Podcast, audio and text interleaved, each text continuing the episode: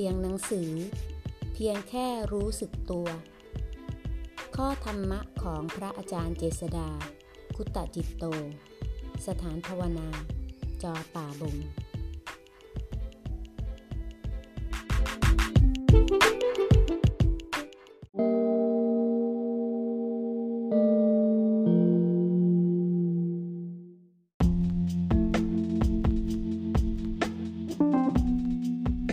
หน้า 232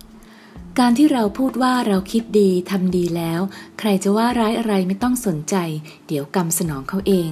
อย่างนี้แสดงชัดถึงโทสะและความอาฆาตที่แฝงอยู่นะ ต้องพิจารณาให้ดีๆ เพราะหวังให้กรรมสนอง เห็นว่าตนเหนือกว่า เขามาทำกรรมไม่ดีกับฉันผู้เป็นคนดี เขาต้องได้รับผลกรรมตามสนองเอง ผู้ที่คิดดีปรารถนาดีต่อผู้อื่นด้วยใจบริสุทธิ์จริงนั้น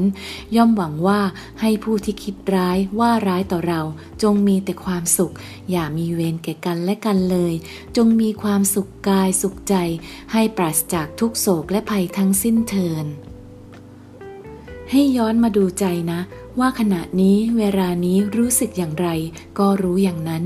ชอบใจไม่ชอบใจ เฉยๆ ก็เพียงแค่รู้ อย่าปล่อยเวลาผ่านไปเปล่าๆ หาโอกาสให้ตัวเอง